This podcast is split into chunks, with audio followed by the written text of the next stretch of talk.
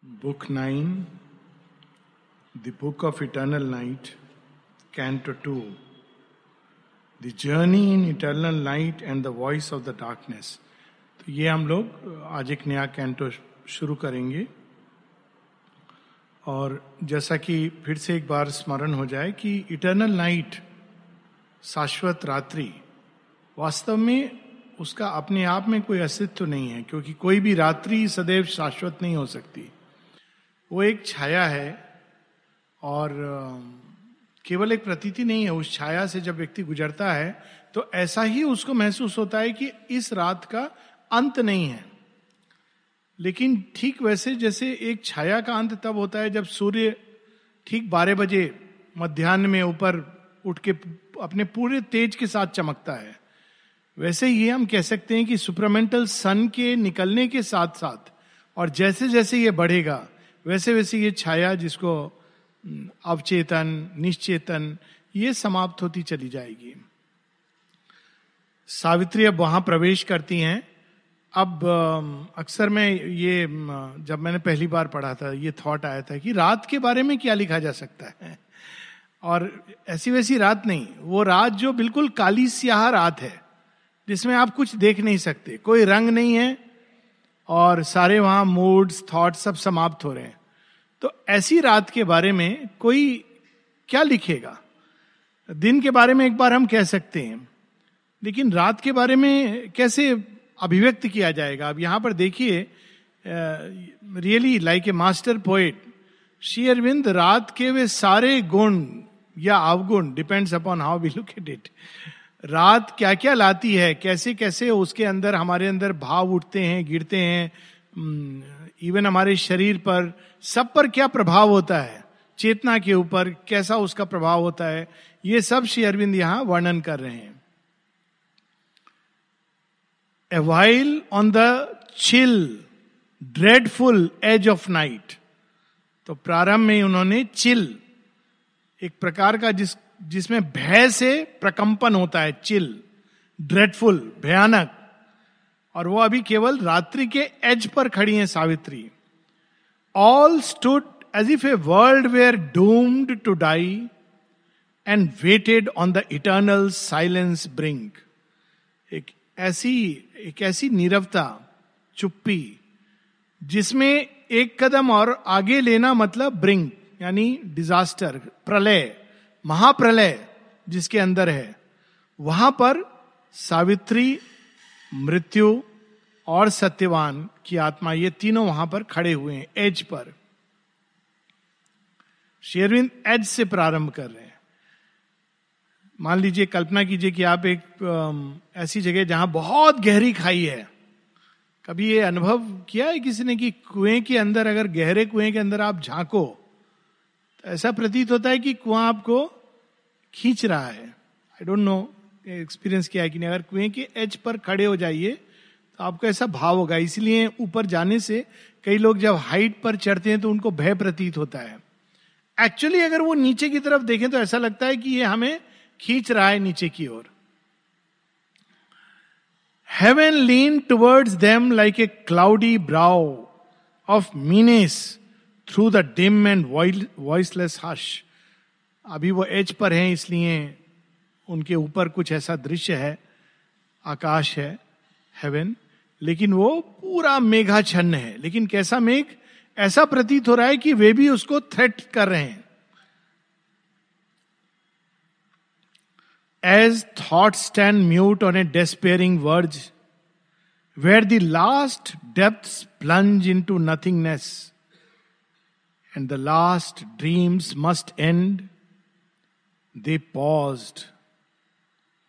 In their front were glooms like shadowy wings. Behind them, pale, the lifeless evening was a dead man's gaze. कुछ क्षणों के लिए वहां पर वो सब खड़े होते हैं. कहां वो प्रवेश करने वाले? डूम. डूम मतलब उसके बाद और कुछ है नहीं, होप नहीं है, वहां से वापस कोई नहीं आ सकता. और श्री अरविंद वर्णन कर रहे हैं कि सामने ऐसा लग रहा है मानो एक ऐसे पक्षी की छाया जो हमको अंधकार की ओर ले जा रहा है, और पीछे सांझ इस प्रकार की जैसे एक मृत व्यक्ति की आंखें देखकर लगता है। ये आई एम श्योर देखा होगा, हम लोग का तो ये पेशा है। और इसके पहले कि आप पल्स देखें, हार्ट बीट देखें, जो जरूरी है, आंखों को देख के पता चल जाता है कि व्यक्ति जीवित है कि अब मृत है। आंखों के अंदर एक प्रकाश होता है जीवित व्यक्ति के अंदर, और ये आंखें वो एकदम एक ग्लास की तरह है, लाइफलेस। तो इस प्रकार की प्रतीति हो रही है वहां पर। Hungry beyond the night desired her soul. वास्तव में अंधकार क्या है, रात्रि क्या है, ये एक प्रकार की भूख है। उपनिषदों में कहा है the hunger that is death. ये भूख ऐसी है, एक ऐसा अंधा कुआं जिसमें आप कितना भी कुछ डाल दो वो भरेगा नहीं। इसलिए जब मनुष्य अंधकार के प्रभाव में होता है तो उसको आप कितना भी कुछ दे दो वो असंतुष्ट रहेगा। उसको केवल डिवाइन लव फुलफिल कर सकते हैं। कितना भी आप पैसा कौड़ी भूख प्यास तो बात ही अलग है, भावनात्मक रूप में विचारों के रूप में कितना भी कुछ डाल दो अंदर में, वो कहेगा कि नहीं, वो खाली है, वो कहाँ चला गया मालूम नहीं। हंग्री, तो उसके अंदर एक हंगर है जिसकी कोई सीमा नहीं है। ये असीम भूख उसके अंदर वो सावित्री को भी खींच रही है। वो एक ऐसा मुख है जो वहां पर आया वो उसको अपने अंदर खींचता और खाना चाहता है। But still in its lone niche of temple strength, motionless her flame bright spirit, mute erect, burn like a torch fire from a windowed room, pointing against the darkness sombre breast. अब कई बार लोग कहते हैं कि ये हम क्यों पढ़ते हैं, इसमें इतना बड़ा उदाहरण मिलता है मनुष्य को कैसा होना चाहिए। महाअंधकार के सामने सावित्री खड़ी हैं, लेकिन कैसी प्रतीत हो रही हैं, प्रतीत नहीं हो रही हैं वैसा, किस भाव से खड़ी हैं। उनके अंदर जो फ्लेम है एस्पिरेशन की वो जल रही है, मानो एक विंडो के अंदर, एक लैम्प के अंदर एक टॉर्च जल रही हो, और उससे जो तेज है, उसका प्रकाश है, उससे रात्रि का हृदय पीड़ित हो रहा है। जैसे प्रकाश में जो व्यक्ति हो उसको अंधकार पसंद नहीं आता है, वैसे अंधकार में प्रकाश आ जाए तो उसको तकलीफ होती है। तो ऐसे उसका हृदय पीड़ित हो रहा है, अंधकार का हृदय। Pointing against the darkness sombre breast. Again हम देखते हैं कि women, The woman first affronted the abyss, daring to journey through the eternal night. ये एपिक नहीं है तो क्या है, वीर रस की पराकाष्ठा है। नारी है, स्त्री इन द हाईएस्ट सेंस, देवी खड़ी हुई है अंधकार में। अब नॉर्मली क्या होता है, अब वुमेन क्यों पहले जाती है, एक जो पुरुष भाव होगा वो या तो विटनेस देखेगा या कैलकुलेट करेगा, मैं जाऊं कि नहीं जाऊं, फिर सोचेगा पहले इन लोगों को बढ़ने दो, मृत्यु को जाने दो, सत्यवान को जाने दो। लेकिन जो भाव प्रधान नारी जो इंट्यूशन से चलती है वो कहती मुझे इसमें तो प्रवेश करना ही है, ये मेरा मिशन है, यहां प्रकाश लाना है। बात केवल सत्यवान की नहीं है, और वो उसमें प्रवेश करती हैं। ये देखिए दो लाइन कितनी पावरफुल है। Armoured with light she advanced her foot to plunge into the dread and useless vacancy. कौन सा शस्त्र उनके पास है, प्रकाश है। प्रकाश को लेकर महाअंधकार में प्रवेश कर रही हैं। कल हम लोगों ने कल था ना महाशिवरात्रि, ये देखिए ये असल महाशिवरात्रि ये है। ये केवल बाहर की चीज नहीं है कि आज शिवरात्रि है, ठंडाई पी लो, भांग पी लो, थोड़ा डांस कर लो, ऐसे बैठ जाओ, एनर्जी आपकी ठीक हो जाएगी। ये स्टेट अगर व्यक्ति की है तो वो महाशिवरात्रि के लिए तैयार है, और उसमें सावित्री प्रवेश कर रही हैं। Into the dread and useless vacancy. वहां कोई शेड भी नहीं है, कलर तो बहुत दूर की बात है, शेड्स होते हैं ना ग्रे के, useless शेड्स भी नहीं है। Immortal, unappalled, her spirit faced the danger of the ruthless, eyeless waste.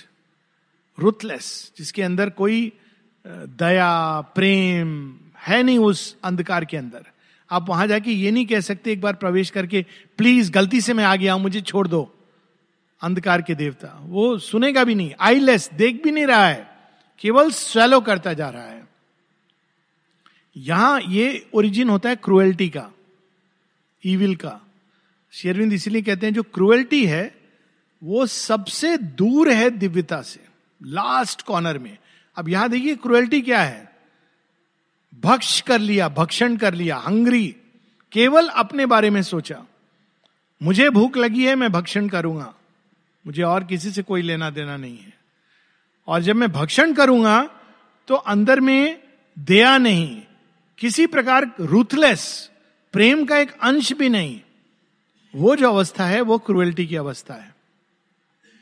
Savitri वहां पे इमॉर्टल, वो अपने अंदर के अमृत को जानती हैं और भयभीत नहीं हुई है, अनअपॉल्ड.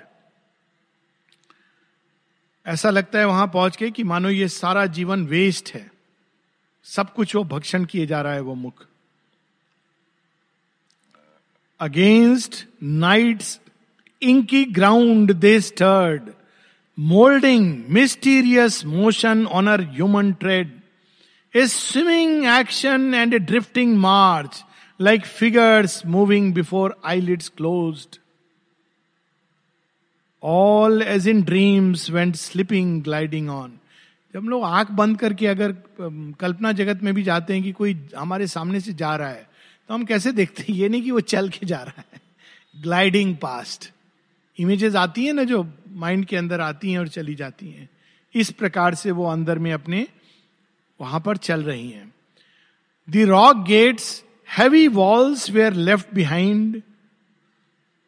हम लोगों ने रॉक गेट्स के बारे में पढ़ा था, वो कैसे थे, जहां पर लिखा हुआ है अंदर प्रवेश करने के पहले अगर थोड़ी सी भी आशा है उसको द्वार पे रख के अंदर प्रवेश करो. रॉक गेट्स, यहां से कोई वापस नहीं आता. और सावित्री उसमें प्रवृत्त, वो बहुत पीछे छूट गया है. अब वो कहां पर पहुंच गई हैं?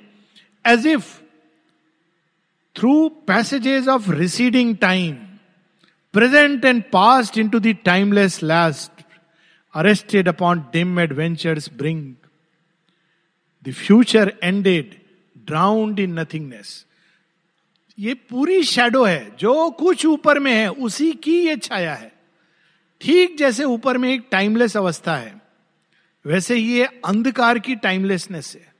वहां प्रवेश करने से भूत, भविष्य, वर्तमान तीनों मानव समाप्त हो जाते हैं. अब देखिए, अगर एक ऐसी अवस्था में व्यक्ति प्रवेश कर जाए जहां आपका ना प्रेजेंट है, ना पास्ट है, ना फ्यूचर है, हम कल्पना कर सकते हैं ये जो गति होती है हमारे जीवन में, वो गति काल के कारण होती है. आप एक सेकेंड से दूसरे सेकेंड मोशन होता है. जहां पर काल का ही आभास समाप्त हो गया तो वहां पर किस प्रकार की गति होगी? तो आप वो श्री अरविंद बता रहे हैं, ये भी डिस्क्राइब कर रहे हैं वहां कैसी गति है, क्योंकि वो बढ़ रही है आगे. Amid collapsing shapes they wound obscure, the fading vestibules of a tenebrous world received them where they seem to move and yet be still, nowhere advancing yet to pass. A dumb procession, a dim picture bounds, Not conscious forms threading a real scene. अब काल collapse कर गया है, अब space भी collapse कर रहा है. तो अब हम लोग यहां पर एक क्षण को हम कल्पना करें, सब चीजें अपनी अपनी जगह है. मान लीजिए दीवारें कोलैप्स करने लगे, किसी पिक्चर में दिखाते हैं टॉर्चर, अब ये एक्चुअली कोलैप्स करने लगे. तो थोड़ी देर तक तो कुछ लगेगा नहीं, अचानक एकदम भीड़ होती जाएगी. थोड़ी देर बाद आपको समझ नहीं आएगा, चारों तरफ से सब कुछ कोलैप्स कर गया है, आप कहीं नहीं जा सकते हैं. तो आप क्या करेंगे? यहां पर एक वर्ड कह रहे हैं शेरविंद, वोंड थ्रू. आप क्या करेंगे? किसी भी तरह कोहनी मार के धक्का प्रयास करेंगे. जैसे एक बहुत बड़ी भीड़ में आप इंसान फंस जाता है ना बीच में, आप कोशिश करेंगे कैसे, किसी भी तरह मुझे कोई रास्ता मिले. अब एक ये आभास वहां पर हो रहा है, वहां लेकिन कोई व्यक्ति नहीं है, लेकिन आभास है कि मैं जा नहीं सकता हूं. लेकिन फिर भी वो अपने को किसी भी तरह पियर्स करते हुए, वाउंड थ्रू कोलैप्सिंग स्पेसेस, वो उसमें जा रही हैं. किसमें जा रही हैं? वर्ड आ रहे हैं वेस्टिब्यूल्स. एक ऐसे जैसे एक क्षण को लगा कि अरे यहां सांस लेने को जगह मिली, वो भी कोलैप्स कर गया, फिर आपने दूसरे किसी छोटे से बिल में चले गए, फिर वो भी कोलैप्स कर गया. इस तरह की वहां पे मानो अनेकों गुफाएं जो उसको रिसीव कर रही थी, और इसलिए ऐसा आभास हो रहा था मानो एक dumb procession in a dim picture moves, बिना कोई भाव के, जैसे यंत्रवत कोई चले जा रहा है. सोचने की भी आपके पास शक्ति नहीं है, लेकिन साथ में ऐसे मानो एक ही स्थान पर खड़े हुए हैं. इसका एक्सपीरियंस पता नहीं हुआ है कि नहीं किसी को, लेकिन आप कभी, आप शायद चीजें बदल गई हैं. दिल्ली में कभी कभी ऐसे होता है कि बहुत भीड़ है, बहुत सारी ट्रेनें आई हैं और आप ब्रिज पर चढ़ गए हो, आपके हाथ में सामान है और आप बीच में फंस गए हो. आगे से लोग नहीं बढ़ रहे हैं, पीछे से लोग धक्का दे रहे हैं और आपको समझ नहीं आ रहा है आप किधर जाएं, पीछे जाएं कि आगे जाएं कि साइड में जाएं, लेकिन आपको कहीं जगह नहीं मिल रही है. फिर धीरे धीरे धीरे धक्के के साथ आपको समझ नहीं आ रहा है कि आप वास्तव में आगे बढ़ रहे हो कि आप स्टिल हो. इस तरह की, अब इसको आप, ये तो फिर भी आंखें खुली हैं, दृश्य सामने है. कल्पना करें कि कोई दृश्य सामने नहीं है, किसी प्रकार का कोई कंटूर नहीं है, तो वो आभास उस वहां पर रात्रि में हो रहा है, महारात्रि में. A mystery of terrors boundlessness, जैसे एक बाउंडलेसनेस है ऊपर, यहां पर टेरर का बाउंडलेसनेस है, अंत नहीं है. यहां कम से कम अंत है, आप थोड़ी दूर देर बाद जब भीड़ से निकलते हो तो स्वर्गिक आनंद होता है. ये एक्सपीरियंस है, जब आप ब्रिज पर चढ़ के थोड़ी भीड़ कम हुई तो लगता है आह, हम स्वर्ग आ गए. यहां पर उसका अंत नहीं है. Terror's boundlessness, gathering its hungry strength, the huge pitiless void, surrounded slowly with its soundless depths and monstrous cavernous, a shapeless throat, devoured her into its shadowy strangling mass.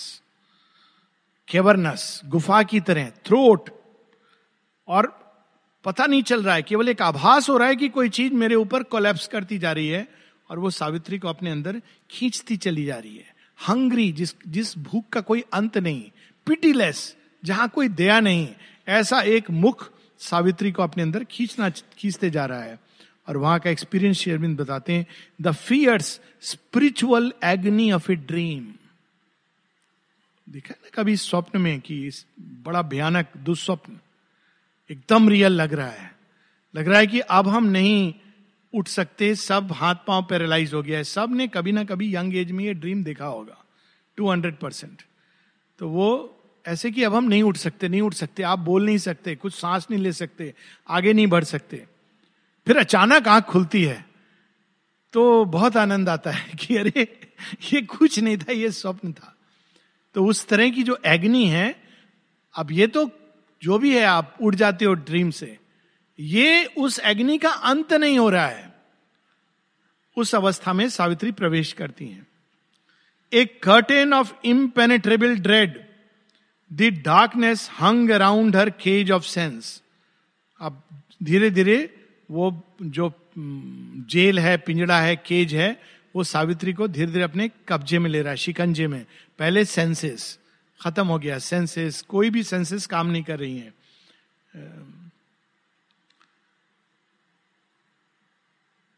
A curtain of impenetrable dread as, अब ये बड़ी interesting line है, देखिए शेरविंद यहां पर भी एक पोइट्री की ब्यूटी, कैसे वो उस अवस्था को वर्णन कर रहे हैं एक साइकोलॉजिकल अवस्था से कंपेयर करके.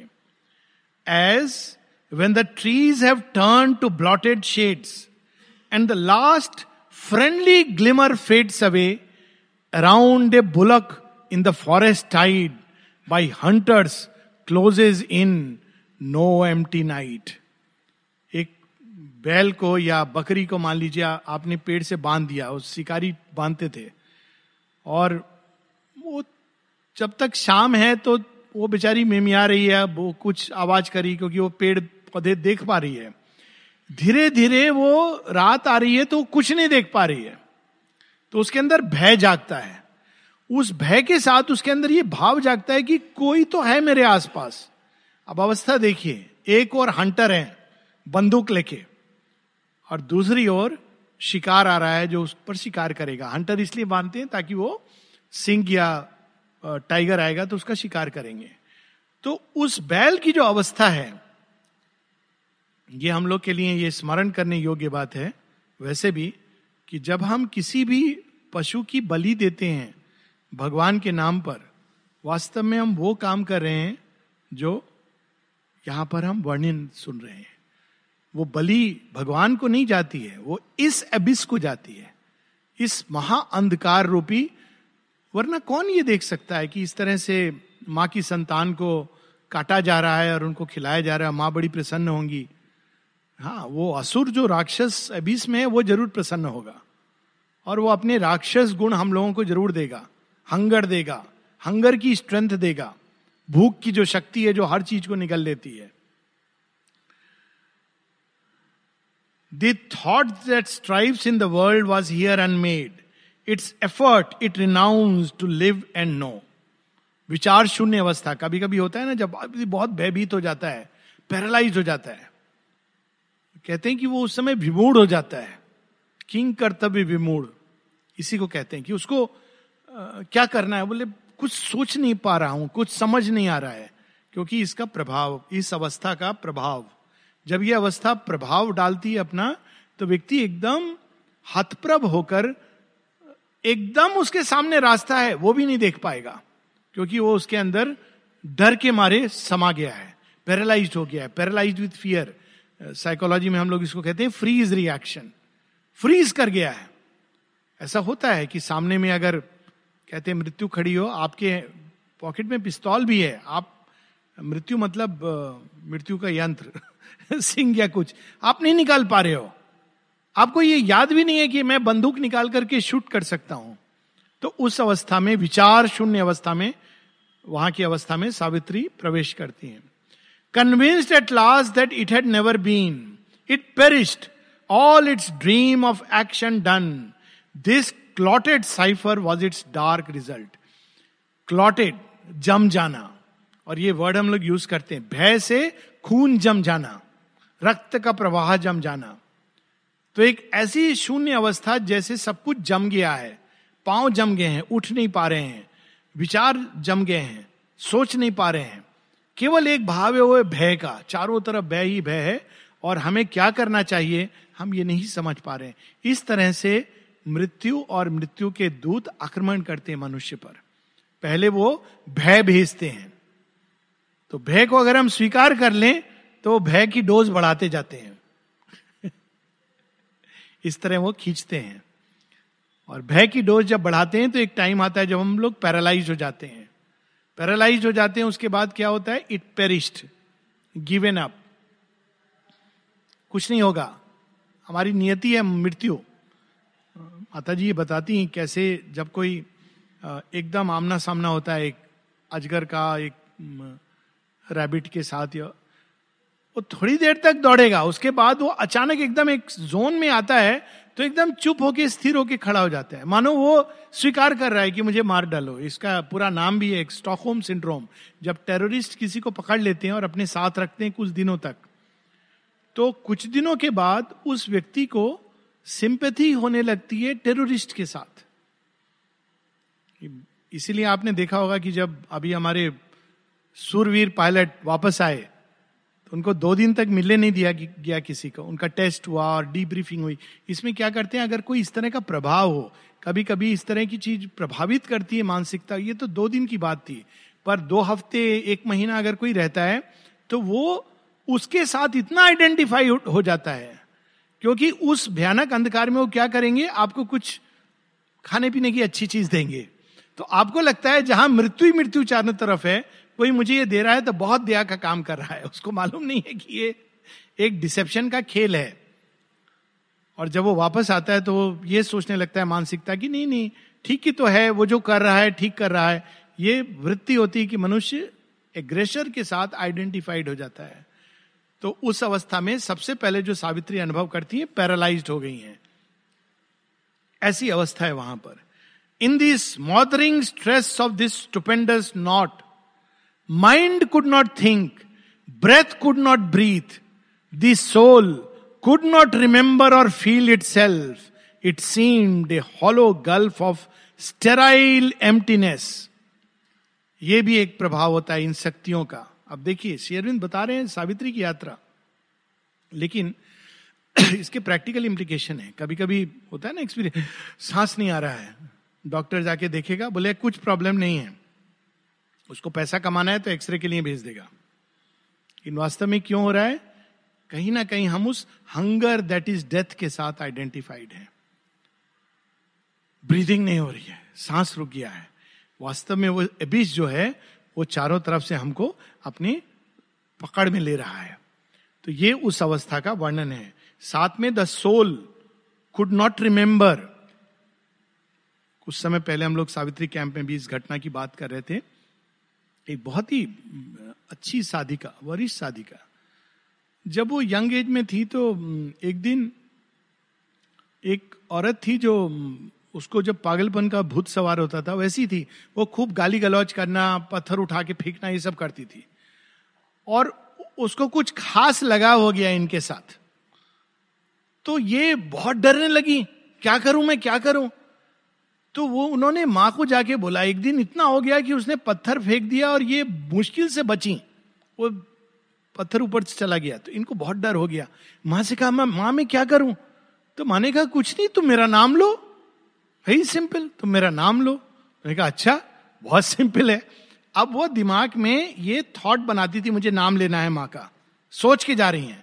कहती लेकिन जैसे ही वो मेरे सामने आती थी, वो दूसरी जो महिला, मैं सब भूल जाती थी, मैं माता जी का नाम लेना भूल जाती थी। Can we imagine what. इसीलिए इतना सचेत होने की जरूरत है साधना में, हर किसी से मिलना, किसी से भी नाम छीनते हैं। श्री अरविंद इसमें बताते हैं सावित्री में अन्यत्र, वे नाम छीन लेते हैं, पैरालाइज कर देते हैं। आप जानते हो लेकिन उस समय विस्मृत हो गए, नहीं कर पा रहे हो। तो उन्होंने कई बार प्रयास किया लेकिन नहीं कर पा रही हैं। फिर एक दिन ऐसा हुआ कि ये भगवान की लीला है कि वो पत्थर लेके उनके पास आने लगी। अब इनसे समझ नहीं आ रहा मैं क्या करूं, क्या करूं, पैरालाइज। अचानक उन्होंने अंदर में माता जी के नाम लिया। अचानक वो रुक गई, चली गई। उसके बाद से अगले दिन से उसने इस साधिका पर अपना इंटरेस्ट ही खत्म हो गया उसका। ये रियल स्टोरी है, डायरेक्ट फ्रॉम द सोर्स, खत्म हो गया उस दिन से इंटरेस्ट। ये होती है power of the name, power of the soul. लेकिन उस समय उसका पहला प्रभाव ये होता है, विस्मृत कर देती है, इस तरह के भाव ले आती है, पता नहीं नाम लेने से क्या होगा, डॉक्टर का नंबर, अरे वकील मेरा काम आएगा, पुलिस वाले को बुलाओ, दैट्स हाउ इट वर्क्स। लेकिन उस समय हमको अगर स्मरण रहे, नाम ही हमारा आधार है और हमारा पहला 108 है। बाय द वे, पहले 108 था, अभी 1112 है, इमरजेंसी नंबर। तो हम लोग ये सब याद रखते हैं, लेकिन अगर हम माँ का नाम स्मरण, कुछ नहीं करना है, माँ पहला, उसके बाद बाकी। उसके बाद मृत्यु भी आए तो कोई इश्यू नहीं है। यही तो सत्यवान ने किया था। क्या करता है वो? कहता है सावित्री मेरी गोद में, तुम्हारी गोद में मैं कुछ क्षण विश्राम करना चाहता हूं, शायद तुम्हारी गोद में मैं विश्राम करूं तो मृत्यु लौट जाए। और वो सावित्री सावित्री सावित्री कहता हुआ, अगर हम लोग ऐसे, माँ कहती है ऐसी अवस्था में यदि तुमको ठीक होना है तो बेस्ट कंडीशन है ठीक होने की, और यदि मृत्यु को वरण करना है तो बेस्ट कंडीशन है मृत्यु होने की, क्योंकि जो हमारा लास्ट थॉट होता है वही हमारे साथ जाता है। बाद में लोग बोलेंगे राम नाम सत्य है, उसका कोई फायदा नहीं है। जब हम जीवित हैं उस समय माँ माँ माँ माँ, बस। तो ये अवस्था, लेकिन इनका प्रभाव देखिए इन शक्तियों का, कि वो सोल को भी मानो एनगल्फ करने लगती हैं। It is not a joke. इसलिए जो लोग सोचते हैं हम श्री अरविंद का योग पढ़ करके अपने आप अपने तरीके से करेंगे बिना सरेंडर के, अगर क्षणिक अंश भी इनका सामना हुआ तो समझ नहीं आएगा कि क्या करना है क्या नहीं करना है। वो तो पूरा शैलो कर जाएंगी और व्यक्ति को पता भी नहीं चलेगा कि कब वो अंधकार का ही इंस्ट्रूमेंट बन गया है और सोच रहा है कि मैं डिवाइन इंस्ट्रूमेंट हूं। ऐसा उनके अंदर पावर ऑफ डिसेप्शन है। The soul could not remember और feel itself, it seemed a hollow gulf of sterile emptiness. ये भी जब आभास होता है अंदर कुछ खाली हो गया है, खाली हो गया है, आप देखेंगे ये, खैर ना ही हो अनुभव, बहुत अच्छा है। हम लोगों को इसलिए अनुभव होता है क्योंकि मैं डील करता हूँ इस तरह के मरीजों से, तो एक इसकी पहचान होती है कि व्यक्ति के अंदर सोल का प्रेजेंस है कि नहीं है, वो चली गई है क्या छोड़कर। व्यक्ति है, सब कुछ है, लेकिन आपको उसके और आपके बीच में एक ग्लास वॉल आ जाएगी। आप बोल रहे हो सब, लेकिन आप उसको पेनिट्रेट नहीं कर पा रहे हो। It is like a glass wall. इसको डिस्क्राइब करना बहुत मुश्किल है, लेकिन ये हमारे साइकेट्री के लिटरेचर में डिस्क्राइब्ड है। आप उसको भेद नहीं कर पा रहे हो। आप कुछ भी अच्छे शब्द बोल रहे हो, लेकिन वहां पर एक ग्लास वॉल है। व्यक्ति सुन रहा है, लेकिन वो कुछ नहीं है। It is like that. तो ऐसी अवस्थाएं एम्प्टीनेस, हॉलोनेस, इसलिए इन चीजों का पहला स्पर्श हम लोगों को सचेत हो जाना चाहिए। थोड़ा सा भी अगर, और कई लोग इसको सोचते हैं वैराग्य है, वैराग्य नहीं है, ये महाभयानक अवस्था है। और कई बार लोग कहते हैं अरे देखो कितना चुपचाप था वो व्यक्ति, उसने ऐसा अपना क्यों कर लिया। चुपचाप नहीं था वो, अंधकार के अंदर खींचता जा रहा था। थोड़ा सा भी इनका स्पर्श हो, यहां पर विजिलेंट होना है। हम गलत जगह विजिलेंट होते हैं। इमीडिएटली माँ माँ माँ, कैसे भी कुछ नहीं, माँ का चित्र पकड़ लेना, हाथ में पकड़ लेना, जा करके वहां लौट जाना। ना ही हो तो बहुत अच्छा है, लेकिन one passes through the states. Is zero, oblivious of the sum it closed, an abnegation of the maker joy. Abnegation, negation नहीं है, abnegation. Negation तो denial है, abnegation जिसको आपने बिल्कुल छोड़ ही दिया, त्याग दिया। सृष्टि के अंदर जो joy है, इसीलिए यदि joy जा रहा है, ये 2-3 लक्षण होते हैं कि हम इनके प्रभाव में है कि नहीं। बाहरी एक लक्षण होता है मुस्कान। मुस्कान जा रही है तो प्रॉब्लम है। वन सिंपल टेस्ट, जैसे अभिनंदन, विंग कमांडर अभिनंदन की मूछ है, वैसे हमारा स्माइल होनी चाहिए। नहीं है तो कुछ प्रॉब्लम है। ये नहीं कि हर समय स्माइल करना है लेकिन स्माइल करना है। दूसरा पहचान, अंदर में जॉय चला जाना, very dangerous sign. Joy is the sign that we are on the path in the right direction. अगर खुशी नहीं महसूस हो रही है तो कहीं ना कहीं इनका प्रभाव आ रहा है। तीसरा लक्षण है, वो अगर खुशी नहीं है और लग रहा है आपको काम है, तो ये डिवाइन काम नहीं है, ये आसुरिक काम है, वो आसुरिक शांति है, वो एक इमिटेशन है। तीसरा लक्षण है फेथ का चला जाना। चौथा लक्षण है होप का चला जाना। लेकिन एक पावर है जो इसमें से भी खींच के निकाल सकती है, एंड दैट इज लव। प्रेम के अंदर वो शक्ति। तो प्रेम अगर है तो सब, बाकी सब अपनी जगह है। इसीलिए श्री अरविंद कहते हैं कि बाकी सब चला जाए, धरती पर प्रेम कभी नहीं जाना चाहिए। और यहां पर श्री अरविंद देखिए क्वालिफाई कर रहे हैं, maker joy saved by no wide repose no depth of peace. Maker joy यानी सृष्टि के अंदर जो जॉय है, वो आनंद की बात नहीं कर रहे। ये जॉय जो पार्थिव जगत का है, ये एक और अवस्था में जाता है, जब आप वाइडनेस में गए और डिलाइट अंदर एक्सपीरियंस कर रहे हो, शांति अंदर अनुभव कर रहे हो। ये वो वाला नहीं है। श्री अरविंद बता रहे हैं कि not saved by that state, वो आप विशालता में प्रवेश कर गए, अंदर में अद्भुत शांति है, वैसी अवस्था नहीं है। इवन दैनिक जीवन की जो छोटे छोटे जॉय हैं, समाप्त हो रहे हैं, तो immediately please consult the divine mother. पर ये लक्षण है। On all that claims here to be truth and God and conscious self and the revealing word and the creative rapture of the mind and love and knowledge and heart's delight, there fell the immense refusal of the eternal no. जो कुछ भी अनुभव किया, ये जब अवस्था आती है तो क्या कहती है?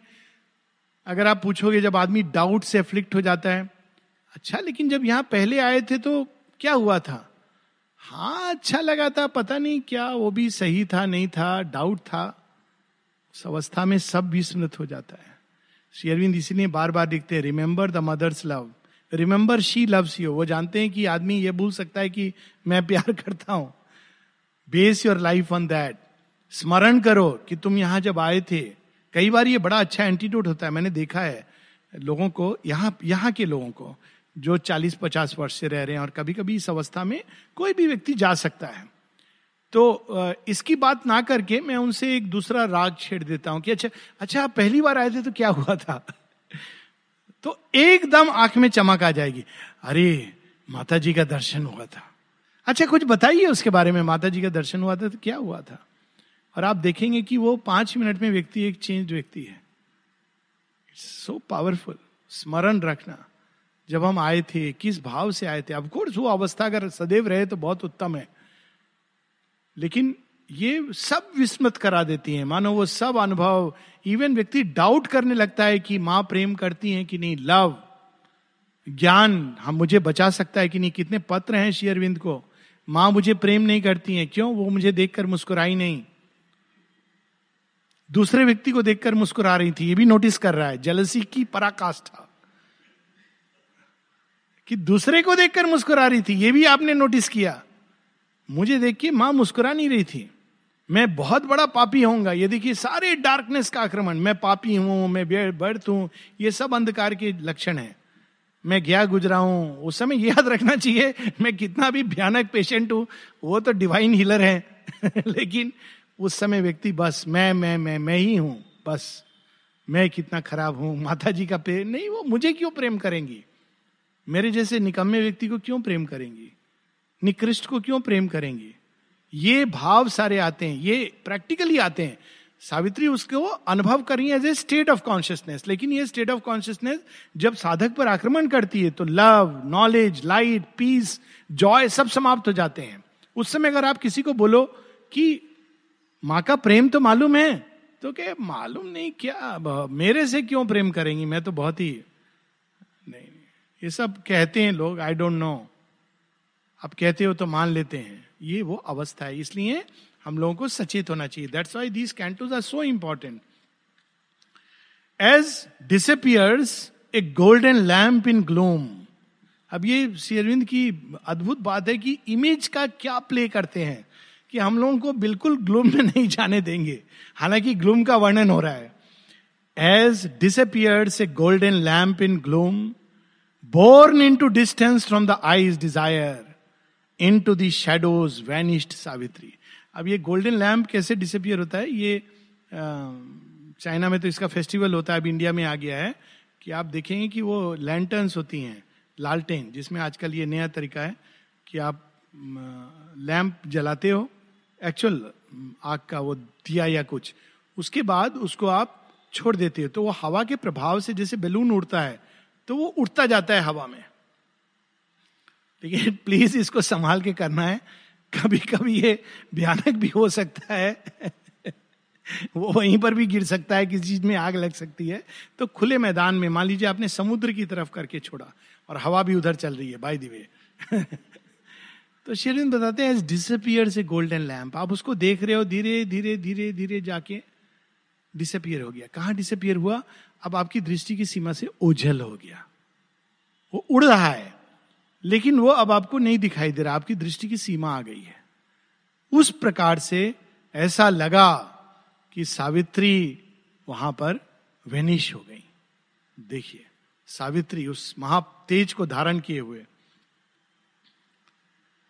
There was no course, no path, no end और गोल। कहां चली गई अब आपको यह भी नहीं मालूम, कोई कंटूर नहीं है, इधर या उधर या इधर या उधर। और जब हमारे अंदर ये अवस्था साइकोलॉजिकली आती है, इसलिए श्री अरविंद कहते हैं योगा इज प्रैक्टिकल साइकोलॉजी। ये सब अवस्थाएं मनुष्य अनुभव करता है। जब ये अवस्था आती है तो क्या क्या उसके अंदर भाव जागता है, पता नहीं क्या गोल है भी कि नहीं है, एमलेस घूम रहा है। आया था एक लक्ष्य को लेकर, अभिप्सा को लेकर, अब वो एमलेस हो गया है, चल रहा है सब एक मैकेनिकल माइंड की तरह। नो एंड और गोल। Visionless she moved amid insensible gulfs or drove through some great black unknowing waste or whirled in a dumb eddy of meeting winds assembled by the titan hands of chance. अब ये जो image है, ये image बड़ी interesting है। पुराणों में जब आप पढ़ते हो काली के साथ युद्ध होता है इसका शुंभ निशुंभ का, तो उस युद्ध के चार चरण है, इस पर श्री अरविंद का एक एफोरिज्म है। तो पहले एफोरिज्म में बड़ा अजीब लगता है जब पढ़ता है व्यक्ति, यही क्या क्या बताना चाह रहा है वो। पहले एफोरिज्म में, पहले उसमें जो दैत्य है निशुंभ, शुंभ मर गया है तो बड़ा भयानक है, तो वो पहले काली के केश पकड़ता है। सेकंड है कि केश पकड़ के ड्रैग करता है। तीसरे में वो केश पकड़ करके काली को व्हर्ल करता है हवा में। चौथा जो स्टेप है, काली उसको स्ले कर देती है, समाप्त कर देती है। श्री अरविंद ने ये एफोरिज्म में उनके इमोर्टलाइज कर दिया इस विजन को।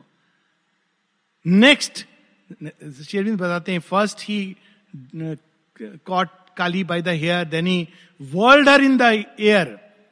Next Kali slayed him suddenly. तो ये वो अवस्था है जहां अचानक सावित्री को ऐसा प्रतीत हो रहा है कि वो कहीं ड्रिफ्ट कर रही हैं, मालूम नहीं है, वो महाअंधकार कोई दिशाहीन ऐसे ले जा रहा है, लेकिन है Jagan Mata. So this is that state कि वो पूरा वो चित्र है, लेकिन वो वहां पर एक प्रयोजन से आई हैं। इस बार वो रात्रि को केवल मारने नहीं आई हैं, उसको चेंज करने आई हैं। सो वो जो नेक्स्ट स्टेप है वो इतना बड़ा हो जाता है। Assembled by the titan hands of chance. ये भी नहीं कि किस दिशा में वो भेजेगा। There was none with her in the dreadful vast. She was no more the vague, tremendous God. She saw no more the vague, tremendous God. Her eyes had lost their luminous Satyavan. केवल अकेले ना मृत्यु दिखाई दे रही है ना सत्यवान दिखाई दे रहा है। लेकिन यहां अब नेक्स्ट फ्यू लाइंस फिर हम रुकेंगे हम लोग। Yet not for this her spirit failed, but held more deeply than the bounded senses can, which grasp externally and find to lose its objects loved.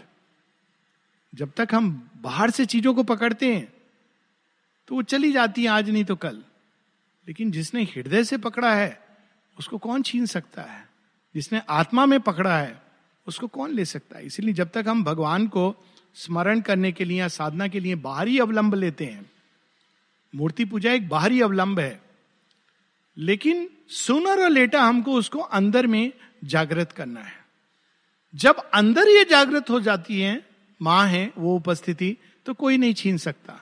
जब तक बाहर हैं तो हम बाहर से कुछ ढूंढते हैं पकड़ने के लिए। तो यहां उसका वर्णन है कि सावित्री लेकिन हार नहीं मानती है। क्यों? सत्यवान दिखाई नहीं दे रहा है, लेकिन सत्यवान कहाँ है? उनके हृदय के अंदर है, उनके आत्मा में, आत्मा के प्रेम में वो है। वहां से वो सत्यवान को फिर से प्रकट करेंगी। So when on earth they lived she had felt him straying through the glades is seen in her its clefts her beings vistas opening their secrets to his search and joy. Because to jealous sweetness in her heart, whatever happy space his cherished feet preferred must be at once her soul embracing, his body passioning dumbly to his tread. बहुत सुंदर पंक्तियां हैं, इसको हम लोग अभी नहीं करेंगे बिकॉज टाइम हो गया है। बहुत सुंदर पंक्तियां हैं, लेकिन संक्षेप में, just not to keep the suspense, वो कह रही है कि सावित्री ने सत्यवान को यहां संजोया हुआ है। कैसे संजोया है? वे सारी स्मृतियां, कौन सी स्मृतियां? जैसे सत्यवान जाते जाते कहीं अचानक दृष्टि से ओझल हो जाता था जीवित अवस्था में, जैसे होता है ना कोई जाते हुए जंगल में ओझल हो गया, तो सावित्री उस मार्ग पे जाती थी। क्यों जाती थी? श्री अरविंद कहते हैं क्योंकि वो प्रेम करती हैं। तो जहां जहां सत्यवान ने चरण रखा है, स्वाभाविक है कि वो वहां अपने चरण रखेंगी। सत्यवान की सारी चेतना, सारे अनुभवों को उन्होंने अपने अंदर आत्मसात किया हुआ है, इसलिए वो जब चाहे अंदर से सत्यवान को फिर प्रकट कर सकती हैं। We will read these beautiful lines again. अब यहां रुकेंगे और नेक्स्ट वीक विल कंटिन्यू।